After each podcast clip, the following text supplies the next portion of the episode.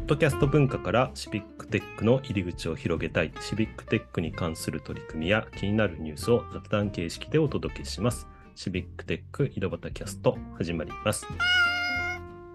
い、今日も岐阜の石井と。埼玉の太田と、川崎の又が、お届けしますということで、今日は新企画、えー、書籍紹介いうね、本本の紹介をしようと思っております。ね、あのいろんなシビック、まあ、シビックテック関連じゃないけど、なんか興味のある本とかね、あったりすると思うんですけど、太田さんなんかありますか？なんか興味ですね。なんかいろいろあったような気がするんですけど、ずーっと積んでて、どれまあ、ずーっと積んでますか？太田さんもなんかたくさん本は読まれるような気がしますけど、なんかね、最近気になった本とかあったりするんですか、ね？えーそそうですね、なんか最近もなんかちょっと気になった本を何個か読んでるんですけど、なんか全部こう 読むのが追いつかないですね。読むのが多いですかね。読んではいるんですね。読んではいるけど、あの読むのが遅いんで全然全然追いつかないですね。どうですか？お松さん、一冊こう読み切っちゃうんじゃなくて、なんかこう、バッと読んで、また次の興味のある本が出てくるみたいな、そんなイメージですか？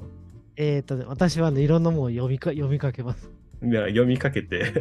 あで、ちょっとなんかこう、少しこう飽きると他のとこを読むっていうあつまみ食いつまみ食いタイプですつまみ食いみたいな感じなるほど。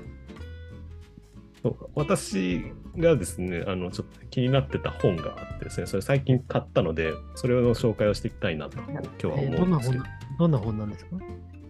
えっ、と、本、書籍名はですね、もうファクトフルネスという本ですね。えっと、どういう本なんですか、それ？これはですね、えっ、と、ハンス・ロスリングさんという方が書かれた本ででしてね、ちょっとね、本の紹介のところと、まあ、10の思い込みを乗り越えてデータをもとに世界を正しく見る習慣をつけましょうというような本ですね。うんうん、もう少し優しく。で、えー要はあのデータに基づきちゃんと思い込みの世界じゃなくて、えー、とちゃんとそのデータの理解をきちんとした上で、えーそのなんかいろんなことを考えていくっていうことはすごく大切なことですよと。いうことで、うん思い込みがあることによって正しくない方向に、えー、と向かっていってしまうっていうことがあるので、えー、とそれを気をつけましょうというような本ですね。まあベストセラーにもなったので聞いたこともある方いるかもしれないですけども。そうですね。なんかその本結構本屋さんのあのこう平積みで置いてることがあったの。うん、多分なんとなく見本見たことある人は多分いるいるかもしれないですね。ようなような気がします。はなんとなく知ってます。い。なんとなく知ってますよね。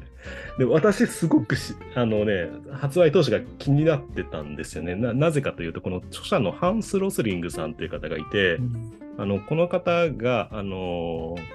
えー、と2006年の TED 講演、TED のあのスピーカーになった時があって、その YouTube が公開されてて、それを私見てですね、オープンデータの世界にちょっとね、どっぷりハマり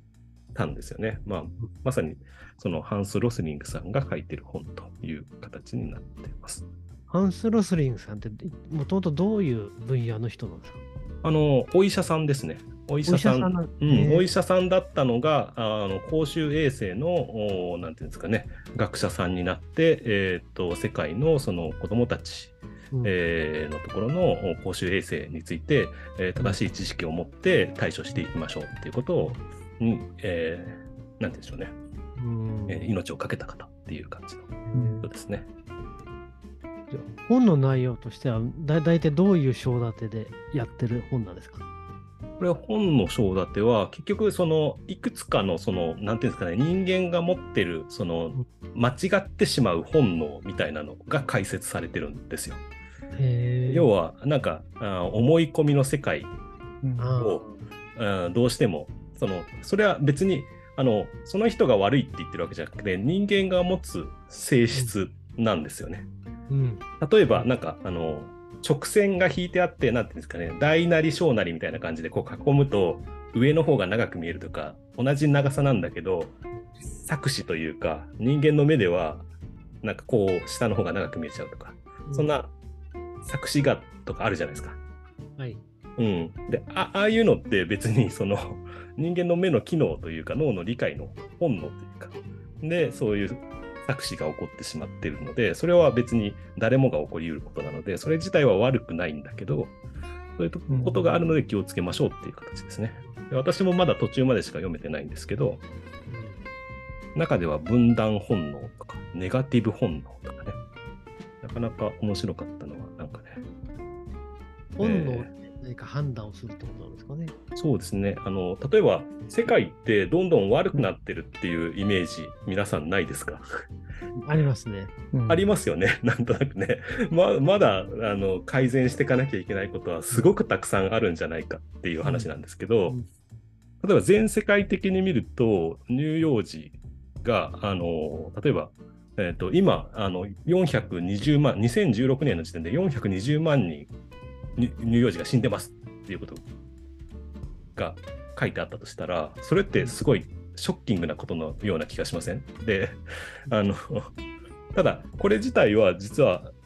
30年ぐらい前だと1000万人超の乳幼児が死んでたらしいんですよね。亡くなってた。でそれがだんだん良くなって、今は一番あの出生率というか、あその、えー生き残る確率がすごく高くなってるっていうことなんですけど、そういうことを意外と知らないということで、簡単な、なんていうんでしょうね、そういう質問を取ってみる。例えばですね、この質問1です。世界の1歳児で何らかの予防接種を受けている子供はどれくらいいる？みたいなので、質問があるんですね。A20%、B、50%、C、80%、C80% ということで。これどれだと思いますかっていう話があって。うん。世界の1歳児で、世界全体の話ですね。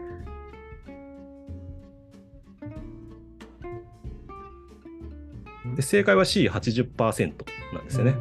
うん。うんなんですけど、多分 A とかうん B って感じてる人がすごく20%ぐらいじゃないかと。あとは50、まあ、頑張って50%ぐらいはいってんじゃないのって思ってる人が多い。うん。だけど、なぜかあーちゃんちゃんと見ると C80% なんですよね。うん。だから予防接種は受け入れるようになってはきているとかね。そういうことの事実をちゃんと受け止めて、えーいろんなことを考えましょうというような話ですね。うんそれ、そうしてしまう本能が、まあ、例えば、うんと直線本能だったり、直線本能、なんかひたすら増え続けるみたいな風に思ってしまうとかね、恐怖本能。危険ではないことを恐ろしいと考えてしまう。要は、例えば飛行機事故、航空機の事故ってすごく大惨事になってるような気がするんですけど、実際航空機自体は4000万回ぐらい飛行してて、そのうちの10回ぐらいしか落ちないみたいな。よっぽど列車の事故なんかよりも確率は低いっていうような、あの電車に乗れるぐらいだったら飛行機なんか全然乗れますみたいな、うん。そういう話はあるんですけど、でもなんとなく大惨事になってるイメージが強くて、飛行機怖いみたいな。人も多いんじゃないかなっていう気がしますけど。なのでそういったあの錯誤してしまう内容がも人間そもそも持ってるんで、えー、と数字を見るときとか事実を確認するときは正しく理解しましょうっていうような内内容になってますね。うん。まあでもこのすごくななんていうのそう伝えるとすごく説教臭い感じがするんですけど、まあ、この方自体の人となりっていうんですかね書いてある内容がすごく実実際に起こったエピソードがたくさん書いてあって、どどこかでこういうあの例えば記念碑があのベトナムの記念碑の大きさだったかながあって、うん。それはこういうそのベトナムの国の人たちに関してはそれぞれ意味が違うんで大きさも違うんだよとかあと学生がエレベーターに挟まれてしまうなんていうんですよねインドとかに行った時に エレベーターに足突っ込んだら挟まれて取れなくなる。要は普通安全装置があって、あのエレベーターに足突っ込んだら開いてくれるって思うじゃないですか日本人とかあのそういうところ。だだけどそそのインドの常識ではそれは通用しなくてエレベーターにそんなのはついてなくてその安全装置自体が壊れてしまう可能性もあるし直ら直してない可能性もあるんでそんな風なことはしない方がいいとかね。そういう常識みたいな思い込みもエピソードで紹介してくれてるのですごく読みやすい本になってます。うん、なので、えー結構悲観的なね、気持ちになってしまうんですけど。まあでもこういったある意味俯瞰をしてちゃんと見てみましょうっていう、そういううん。きっかけになるんでしょうね。うん、だと思うので、うん。えーまだね、私もね、6章までしか読んでなくて、あと7章、8章、9章、10章とあるので、それを読んでいこうかなと思ってます。太田さん、いかがですか？ファクトフルネスっていう考え方っていうのかな？あーここに、データに事実に基づき世界中の見とくって。うん。うんほど。あんまり、えーやってはいないかもなっていうのはありますね。自分としても。そう普段はね、多分いいんですよね。うん生活するための知恵だと思うんですよね。ちょっと大げさなことを危機感感じるっていうのは大事なことで。だけど何かを考えたいとか、何かをお改善したいとか、解決したいっていうことを思ったら、あの、あまり思い込みだけで動かない方がう、んえっと、本当の解決の姿っていうのは別にあるってことですね。こうだから今のデータ見ないと、昔のデータ見てうん。知ってたとか、まあ、そそれで教科書とかで見てきた知識がアップデートされてないなっていうことは結構あるんだろうなと思,、うん。そうなん思いました。ね。例えば全世界の人口って今何人ぐらいいると思いますかっていうのが ね昔僕ら教科書では30億とか50億とかそれぐらいの数字だったような気がするんですよね。小俣さんいかがですか？なんか世界の人口ってどうやって習って？